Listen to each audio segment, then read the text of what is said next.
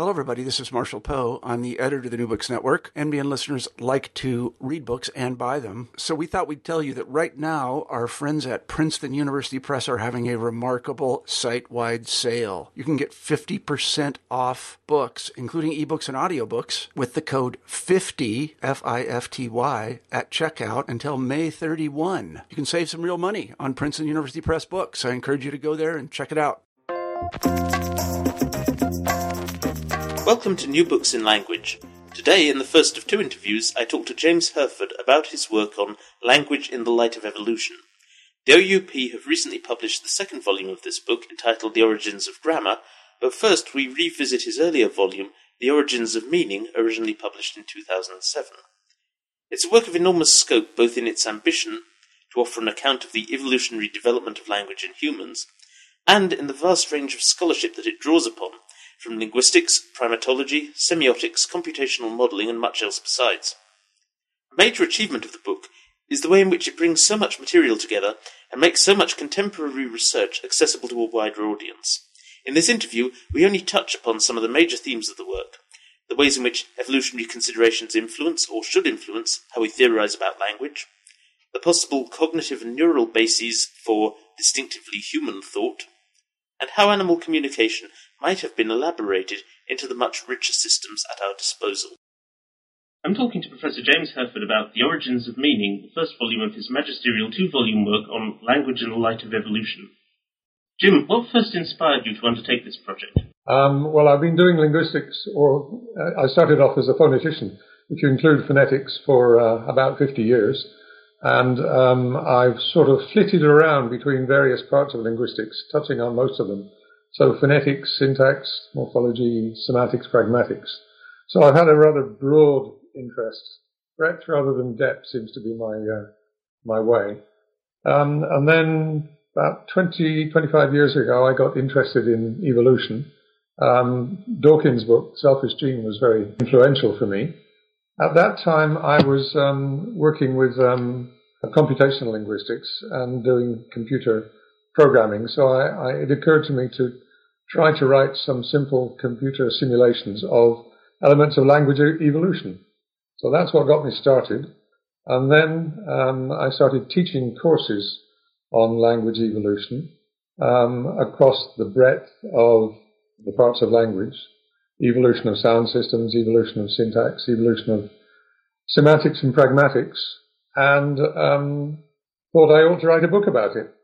So I started off with the semantics and pragmatics part of the book, um, and that turned into a whole book. And then, as you know, the syntax book became a book in itself, and I never got round to the uh, the sound systems, phonetics and phonology. But watch this space. I'm actually writing now um, what OUP call a slim guide to the origins of a language, which will have a bit on phonetics and phonology and will condense down uh, a lot of the material from the book we're talking about now and uh, the origins of, of, grammar, and we'll have something on sound systems. Um, so it's been an ongoing project uh, related to teaching, um, trying basically to bring all of language and linguistics within the scope of evolution. And uh, there's this saying, nothing in biology makes sense except in the light of evolution. And I think that's true in language too. Um, you can only really understand why things are the way they are if you think of how they got to be that way. Indeed, and the although you talk about having a very broad background in uh, linguistics, would it be fair to say that evolutionary uh, approaches to language have been in the in the recent past somewhat uh, discredited or unpopular, and that you, you yourself have played a very substantial role in repopularizing these? Um, yes, there have been a minority of people who soldiered on regardless. I mean, there was the uh, the notorious ban in uh, 1866 on uh, from, for the um, Parisian Linguistic Society on papers on language evolution uh, because it was deemed to be too speculative. Um, but that didn't stop people, and there have been people thinking and talking about the evolution of language ever since. Within linguistics, Hockett was one. None of the people in the generative school have devoted any thought to it. They're essentially synchronic linguists. Philip Lieberman's another one. Uh, from very early on, he was talking about the evolution of uh, of the human vocal apparatus. Uh, so there have been people interested. Um, one of the big breakthroughs was uh, Steven Pinker and uh, and um, Paul Bloom in 1990, uh, who wrote this book called Natural Language and sorry, this article, Natural Language and Natural Selection, where they argued that uh, such a complex thing as language, um, just like such a complex thing as the eye, could only have come about through natural selection. And that was a, a bit of a breakthrough. For odd reasons, uh, people in the generative school, especially Chomsky, have always resisted the idea that uh, the language capacity could have come about by natural selection. And here's someone closely associated with the uh, generative school, Pinker and Bloom, uh, arguing to the contrary very forcefully. And that was a bit of a, a watershed.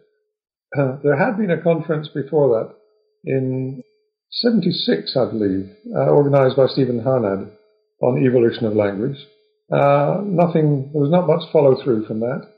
And then um, Chris Knight and I started a series of conferences which have been uh, quite well attended and quite fun and I guess quite in- influential. That started in 1996. They've been going on every two years since. Um, there's definitely been a big um, upsurge in it. Not not much in linguistics. I mean, I could count probably on the fingers of two hands the, the linguists who are actively interested in language evolution. And that's a pity. There are quite a few people outside. And I think that, you know, anthropologists and psychologists, um, computer scientists even, I think we need input from linguists who, who know much more about what language is like. But it's, it's growing. This EvoLang conference every two years is very interdisciplinary and getting somewhat more technical with each, uh, each successive conference. So it's beginning to be a bit of a subject. Going back to the linguists, um, presumably it's an issue that people can otherwise, if they don't consider evolution, can produce theories that are intrinsically very difficult to reconcile with an evolutionary approach. Yes, that's certainly true. Um, maybe a bit of a caricature example is the idea from way back that a language is a set of sentences. And I guess nobody really took that all that well. There was a kind of double thing. Uh, for the purpose of writing academic articles, it was taken quite seriously that a language is nothing more than a set of sentences. So really, a mathematical object, um, you know, like a like a natural number. And there's no way you can think of uh, of a mathematical object being subject to the forces of um, of evolution, natural selection. Uh, so that that's a stark caricature example. More recently, Chomsky's been saying that, um, or he said for a long time, that that it's not obvious that the, the primary purpose of language is communication. So you ask him what it is, and he said, "Oh, it's it's an internal computation mechanism." Well, it's possible that that could have arisen by natural selection. So people completely privately being able to solve problems, practical problems, by thinking about them in more complex ways would have had a, a selective advantage. But it also seems um, unlikely that communication didn't play a part. People solve problems collectively, not just on their own. And uh, solving problems collectively would involve communication and the system for communication would have uh, been adapted for solving problems collectively and would have helped the whole group. Um, so there's an element of group selection, which is a kind of natural selection involved there. More, more generally, though, I think linguists are just stuck in a kind of synchronic rut.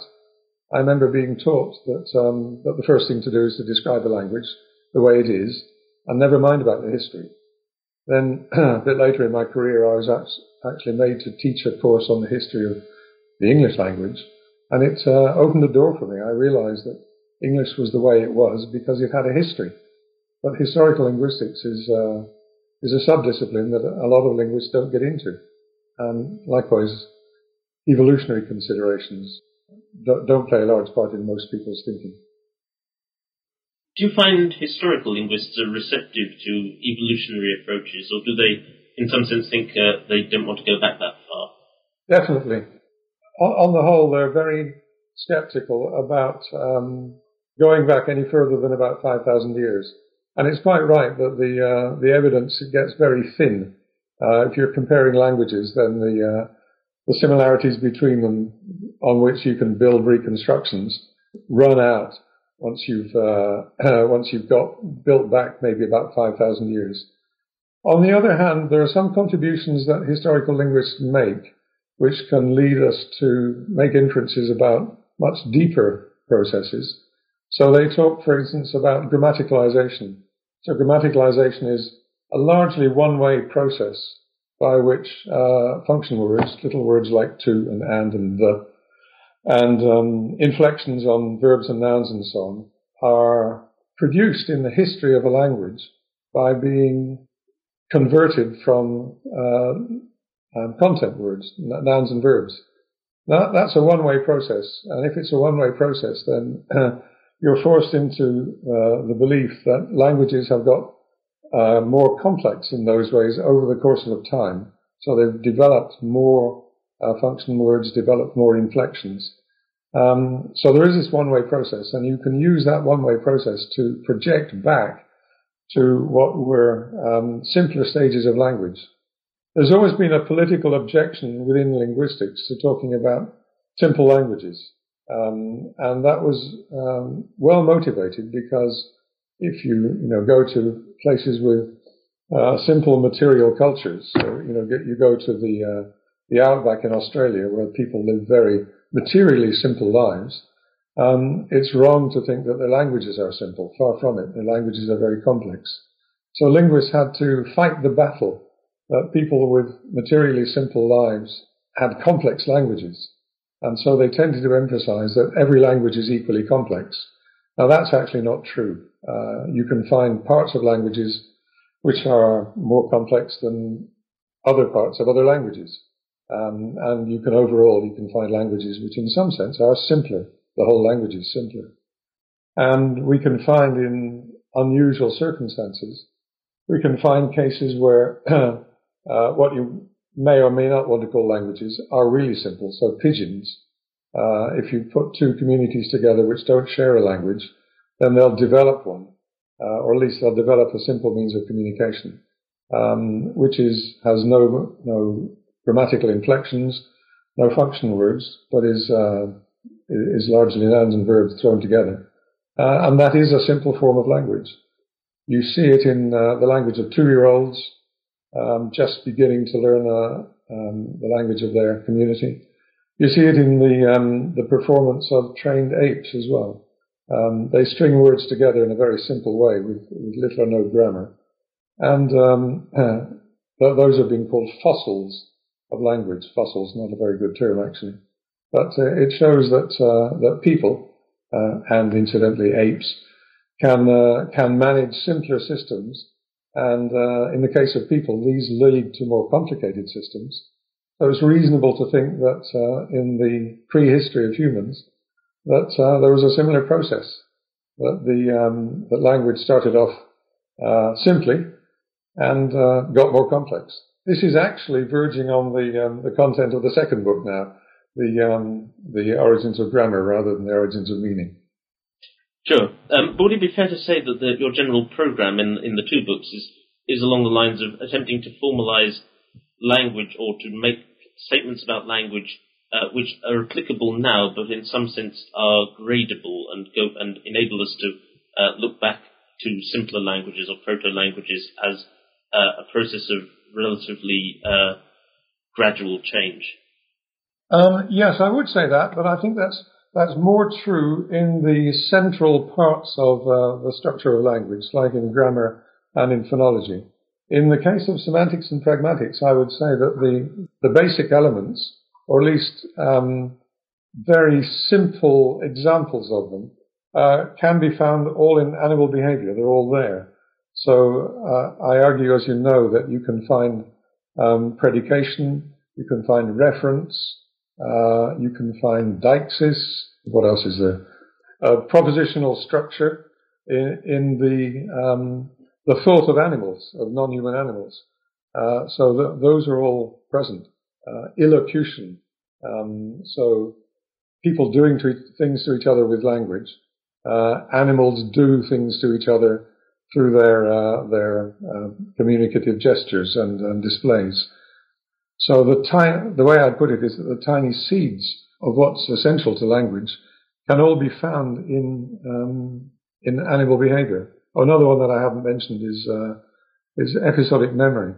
I mean, it used to be said that uh, only humans have a memory for things that have happened to them uh, in person. So remembering uh, where you got out of bed this morning, remembering uh, where you were last night. Uh, it's been said that animals don't have that kind of memory. They can remember, they can know their environment. They, that is, they can know where to find food and so on, but they can't remember specific things that have happened to them. So that, that's a claim about uh, humans being unique. But uh, as you know in the book, I've argued that uh, that there's evidence that uh, that non-human animals can remember things that have happened to them and things that they've done. So a classic example of uh, the scrub jays remembering where they've put food and remembering what kind of food it was that they put there and remembering how long ago they put it there. Um, so these are all tiny beginnings, and on uh, on the whole, animals, non-human animals, are basically only concerned with food and sex, and humans are motivated by much more than that. Um, so uh, the examples that, that show up in the animal literature are almost all, even the experimental literature, are almost all connected with uh, food rewards. Um, and humans have, uh, have progressed beyond that. But nevertheless, those uh, those elements, reference, predication, propositional structure, doing things to each other as we do with language, um, episodic memory. Uh, I claim those are all to be found in a very simple form in animal behavior. I'd like, if I may, to, to sort of take a tour through some of these in, in slightly more detail. Um, in the, well, in the first part of the origins of meaning, you give a, a characterization of semantics that's in some sense workable from an evolutionary standpoint. And at the beginning of the second part, in fact, you do the same for the locutionary acts. Would it be fair to describe this as a, as a very broad construal of semantics from a, from a linguist's point of view? Uh, yes, it is. There's an essential um, difference. So, uh, what um, many semanticists, wrongly I believe, uh, the, the, way they treat semantics is as a relation, a direct relation between language and the world. Oh, so you know the word tree uh, relates to this, a set of things out there in the world which happen to be trees. Um, a proper name like Chris uh, relates to you, the individual you. And uh, these treatments of semantics bypass uh, the human mind. They bypass concepts. So um, it, going way back, Ogden and Richards set out what they called a triangle of signification, I think they called it.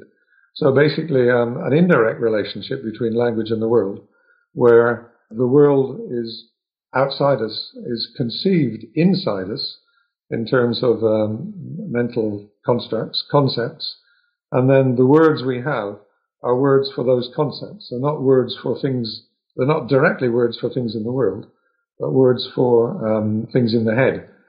So my take on on semantics is that it's uh, it's a before linguistics, before language, sorry, is that it's a relationship between concepts and the world. And then in the evolution of language, what happened is that uh, public symbols got associated with the private concepts which animals had of elements of their world. Uh, I start with a view of semantics, which is maybe paradoxically um, nothing to do with language, but on which the semantics of language can be built. So semantics for me is um, the relationship between the world and hum- or, um, organisms' thoughts and ideas and concepts of what the world is like, which may be quite uh, quite complex. These thoughts, uh, quite well structured, and then um, along comes public language, where individuals start communicating to each other about the, their their thoughts, and having uh, you know uh, lived in the same environment and having had similar experiences, uh, the thoughts they have in their heads are pretty similar to each other. So communication about the things out there in the world is possible. So um, the take on semantics is is consistent with ideas in linguistics about semantics. So you can accommodate ideas like reference um, and truth.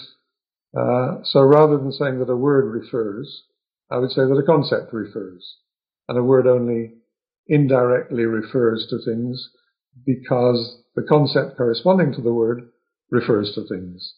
Um, so reference is a relationship between what's in our heads and what's out there in the world. And we have words for what's in our heads. And so reference becomes a relationship between the words and the world. It's maybe an unorthodox take on semantics, but I think it's, it's completely compatible with, with the orthodox view if you take a conceptualist position. Towards the end of the uh, first part of the book, you explore some of the um, possible underpinnings of this, this sort of proto proto propositional system. You explore this rather fascinating idea that there's uh, something in the neurological distinction between the dorsal and the ventral pathways, the, the where and what streams that equips humans and certain other animals uh, to entertain these, these proto propositions. I wonder, could you expand on that a little? Yes. If you read any logic book, the structure of a proposition, which is the basic um, element in, in any logical system, uh, has two elements in it. It's got the predicate and arguments. And the way logic textbooks introduce this is typically by saying, um, for example, a, a, proposition might be that John sleeps. And so the, uh, the predicate part is what's asserted of John, that he sleeps. And the, the argument part of the proposition is the term referring to John. Logicians also uh, allow a different kind of argument to a, to a predicate, which is uh, something which doesn't refer at all. It's just, it's empty. It stands in for anything to which the predicate uh, can apply. So it's a way of saying, for example, something is sleeping, or something is um, is noisy around here, or something is smelly around here, for example. You're, you're not sure what it is, but you know of whatever it is that it's smelly or noisy or whatever. Um, and so I take that form of proposition with the with an em- so-called empty argument as being the basic kind. And uh, it turns out that in um, in neuroscience you can find uh, different brain mechanisms which basically correspond to uh, locating an empty object, locating an object um, that you don't know anything about, apart from the fact that you know it's there. Uh, that's one brain, mechanism. That's the dorsal mechanism. And another mechanism, which once you've uh, paid attention to it, will tell you what kind of thing it is. So these these mechanisms are called the, the what stream and the where stream. The where stream kicks in first, so something catches your attention. At that point, it all happens extremely fast, of course. At that point, um, you're simply aware that there's something there, and that would be the uh, the empty argument uh, that that one is aware of. And then immediately, having paid attention to it, you start making judgments about it. You decide what color it is, um, how big it is, and then eventually you might decide, aha, it's a face. You might even further on decide wh- whose face it is. These are all sequential processes in the brain. Um, but it, it's well known that these uh, these two pathways, the where pathway, which simply becomes aware of an, of an, an entity in the environment, and the what pathway, which then delivers judgments about what it is, these exist in non-human animals. So um, the, the first discovery of these was in macaques, monkeys, which are primates, but they're not the most closely related animals to uh, to humans when you think about it, it's not at all surprising that uh, that there there should be these mechanisms. So we we know that uh, attending to something is, crucial for you to be able to make any judgment about it and decide how to deal with it. So um, having a an attention delivering uh, mechanism is plausible, uh, and then having a, a judgment forming decision uh, mechanism that tells you, you know, what what kind of thing this is that you're looking at uh, is also plausible. Uh, animals negotiating the world need to have their attention drawn to things and then need to be able to, to decide what they are and how to deal with them. So it's, it's not very surprising, actually. And um, what I claim is that uh, basically logicians have had it right all along, that the, the basic structure of thought has these two components, the, uh, the bare thing, and then whatever judgments, I've called them, or predicates uh, like what color it is, what size it is, that, that, apply to the bare thing. So the logicians have had it right all along, basically, that there is this distinction between uh, predicate and argument. The important step was taken by Frege, who, who um, identified these uh, elements of the proposition, and that this replaced the thought which had been going for 2,000 years, Aristotelian thought, um, which was much more closely based on language. So the idea that there's a subject and a predicate in any thought is now um, more complicated. Well, in one way more complicated, in one way more simple. But basically, the claim is we don't think think so much in words, but we think in these uh, propositional structures, and animals do too. Is the uh, is the usefulness or the power of propositional thinking part of the evolutionary story about why these two brain mechanisms formed up separately, or, or is it some kind of exaptation? Well, as I say, non-human animals have these two brain mechanisms, and uh, I, I don't know about fish, but I would suspect that uh, that all mammals and probably all birds uh, have these two brain mechanisms as well. So any uh, any organism that uh, that picks out individual objects in the world and then then has to decide what to do with them, you know, whether to eat them or whether to run away from them or, or swim away from them. I would imagine that, uh, that, that there will be similar mechanisms in any organism like this. So they're extremely ancient, I would guess, these mechanisms. So uh, they're adaptive from that point of view. Um, it's po- you mentioned exaptation. It's possible that uh, the, the two-part structure of human sentences is somehow just built on top of that. Think of our well, our thought is, has got these two elements to it, and so the sentences that we use in communication should have these two elements to it. An interesting case, I think, here is the case of um, weather terms.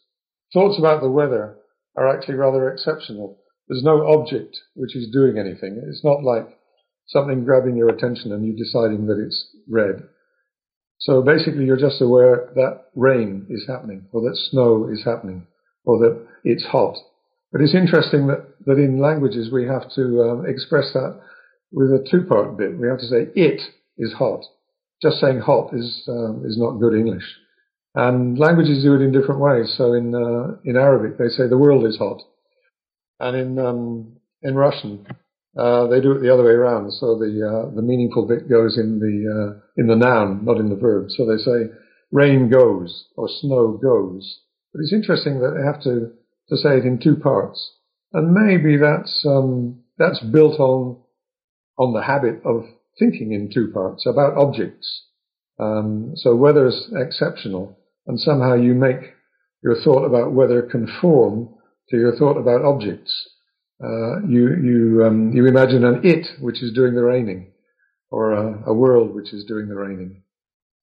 I think it's a very interesting observation.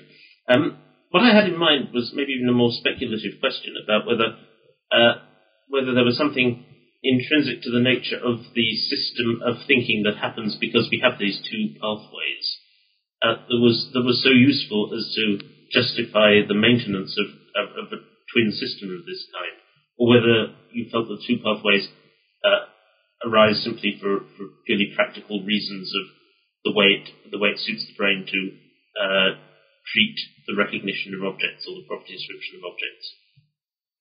Um, yes, I think that is what you say is right. That it, it, it's any any creature which negotiates the world and deals selectively with different objects.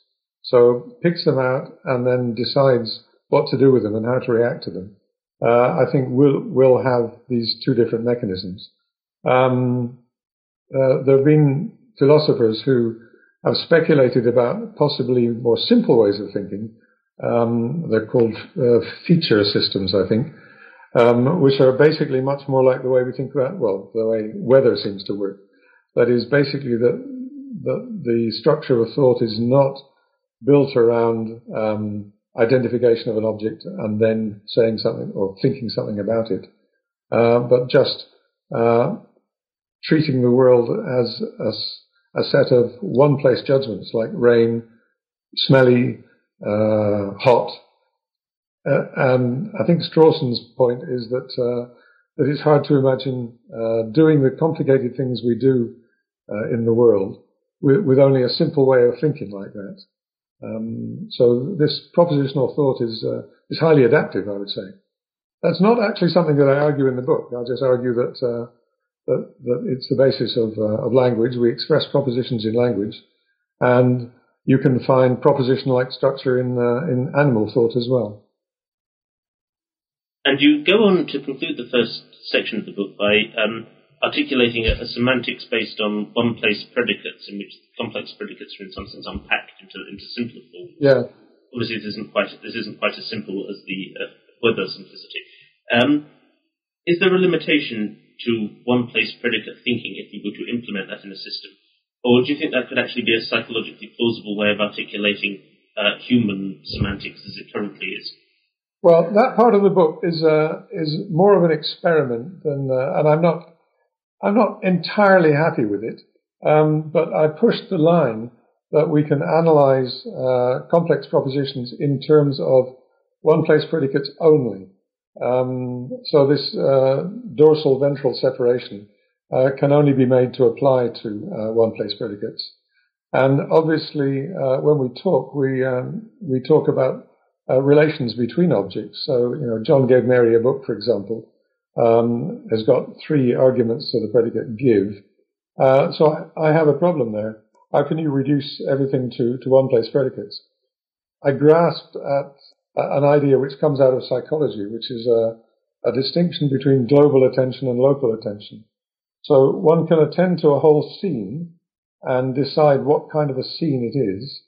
Um, so in the example of John giving Mary a book, I would claim that one can take in the whole scene and decides that it decide that what characterizes that scene is giving. So it's a giving scene.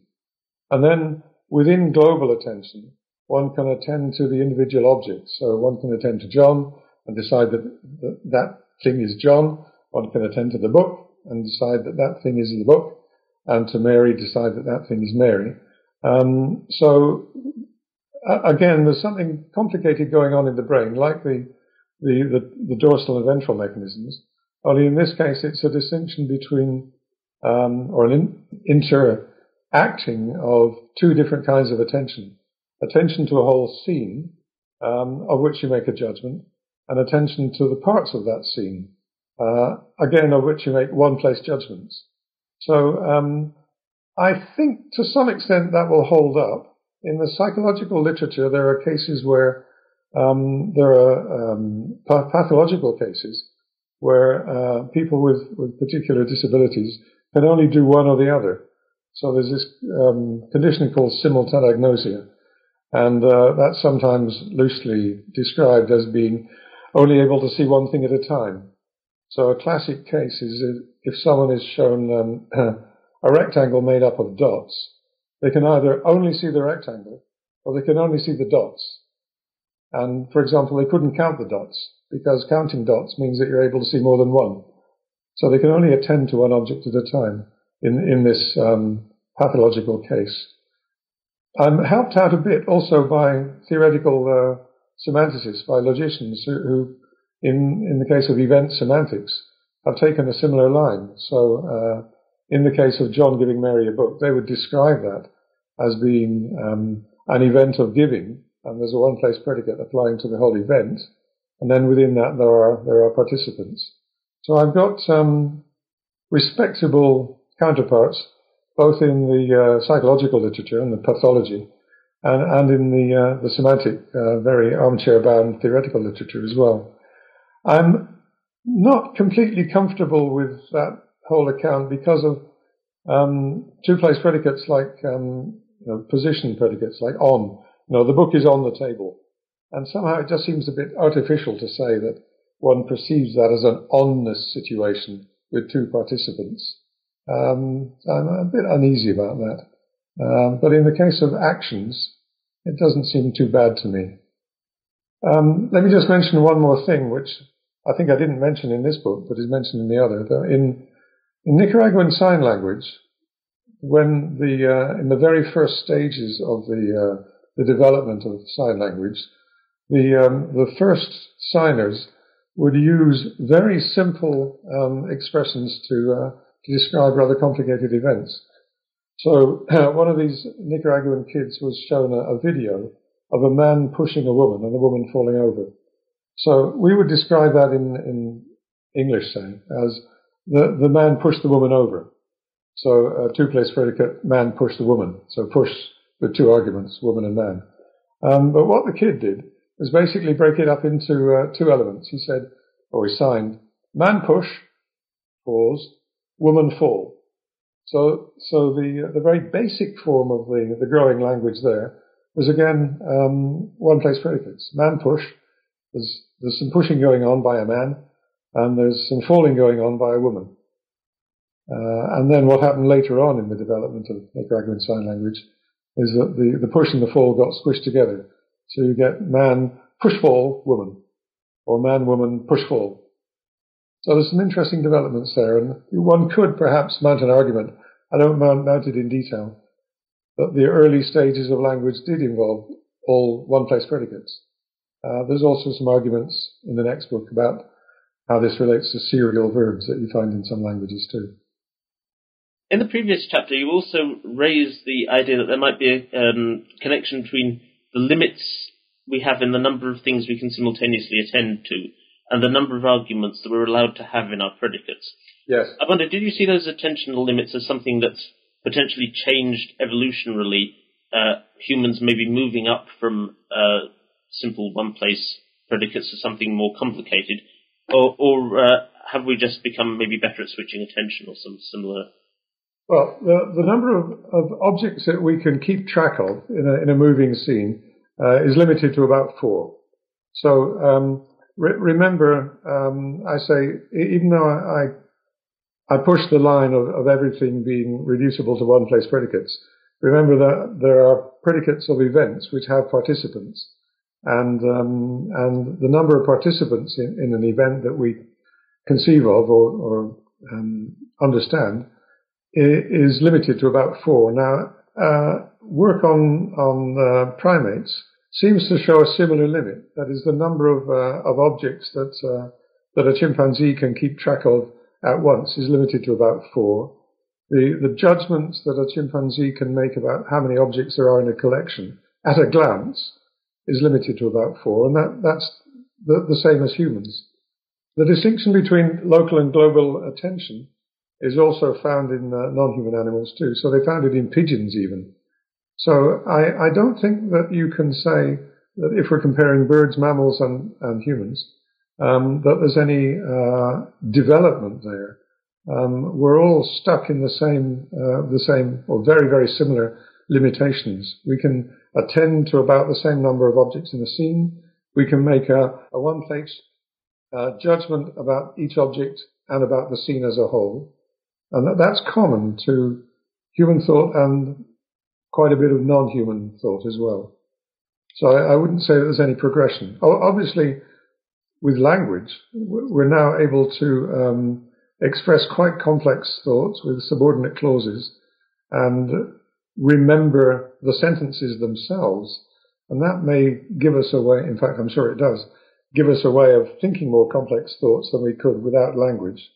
Um, but uh, without the involvement of language, I think there's there's very little difference between uh, what we can think and what uh, what some of our close relatives can think.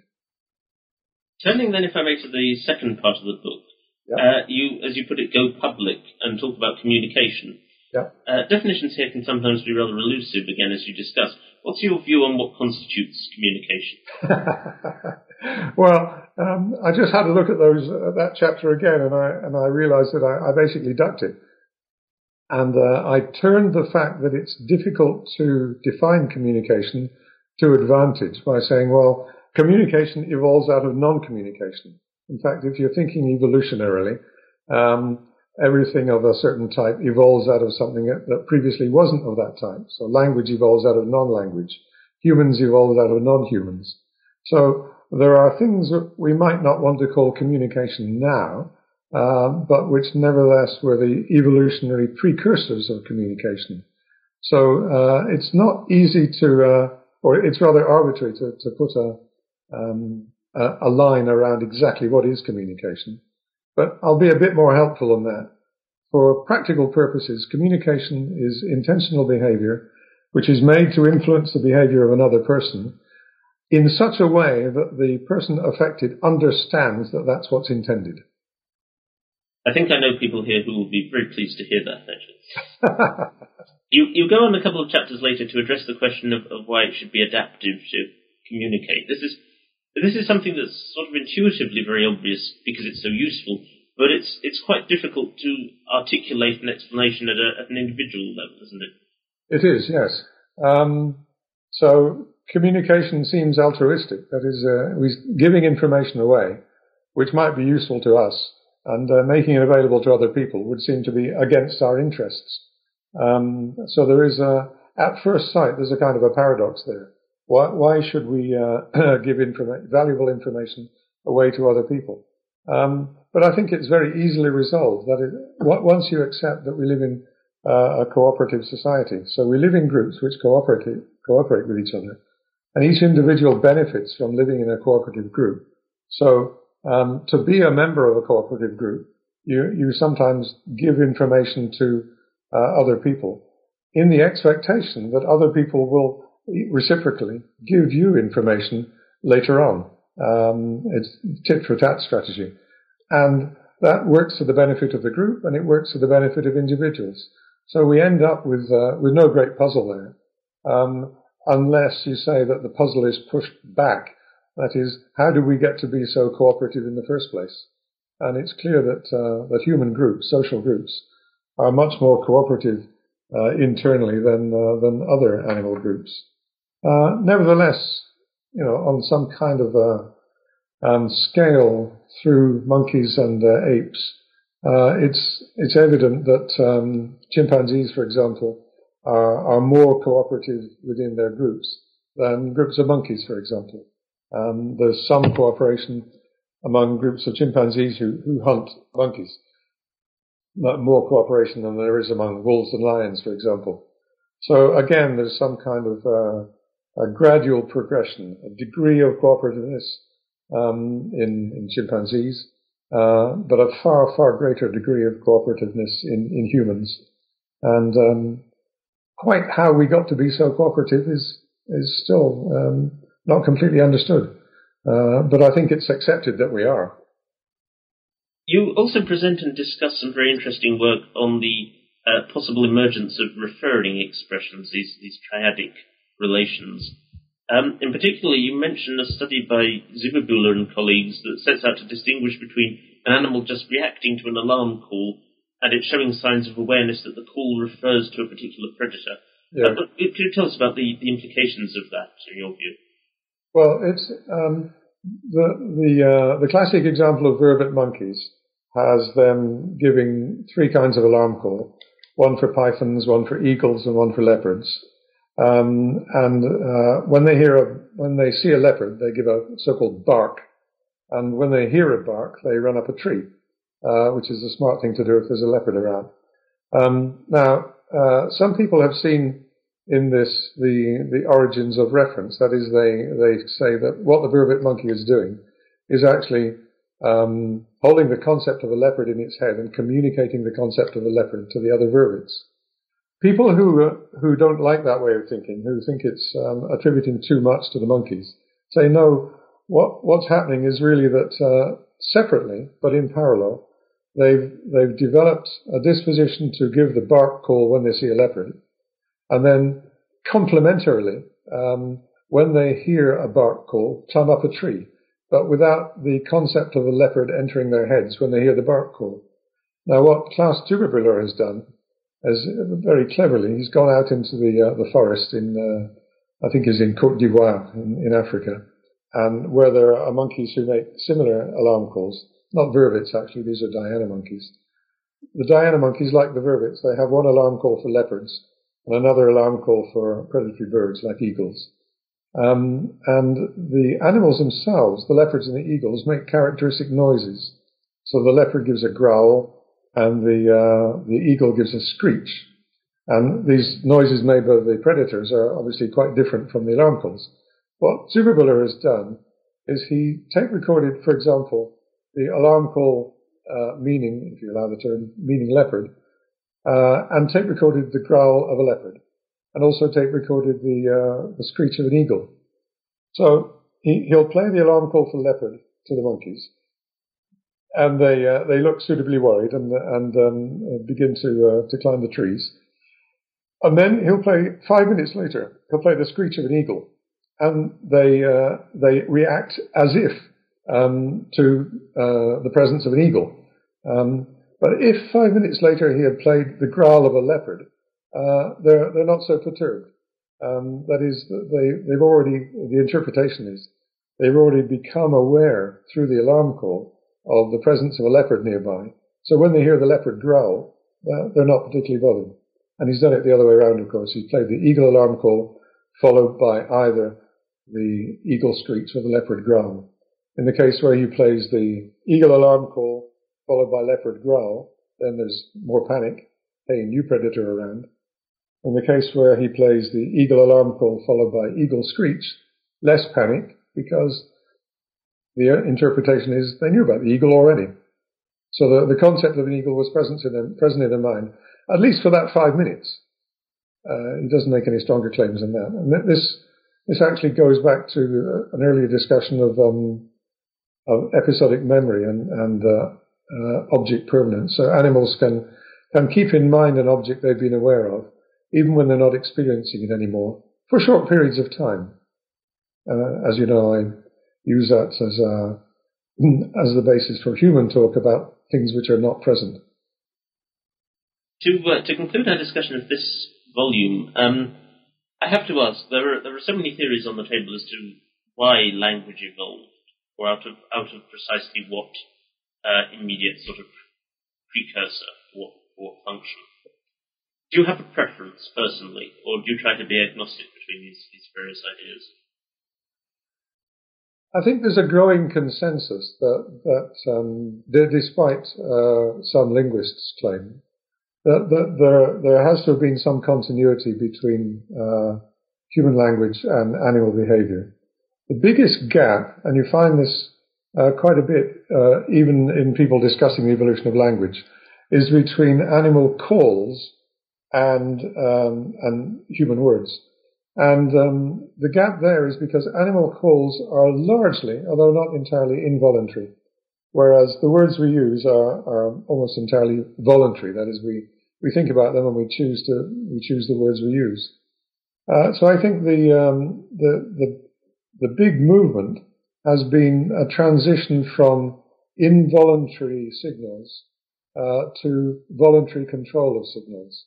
Um, you can begin to see this a bit in animal behavior, in that even in the case of the vervets, they don't always give the bark when they see a leopard. Um, if there are no other vervets around, they don't bother. And so that's, that can be interpreted as them choosing not to give it because there's no point. Um, on the other hand, uh, the, there's, um, there's quite a bit of compulsion over which the vervets have, have no control. So in the neuroscience, for example, the, there's no, in monkeys, there's no direct connection from the uh, motor cortex, from the, the neocortex to the, uh, the, the larynx, the, the vocal uh, mechanism.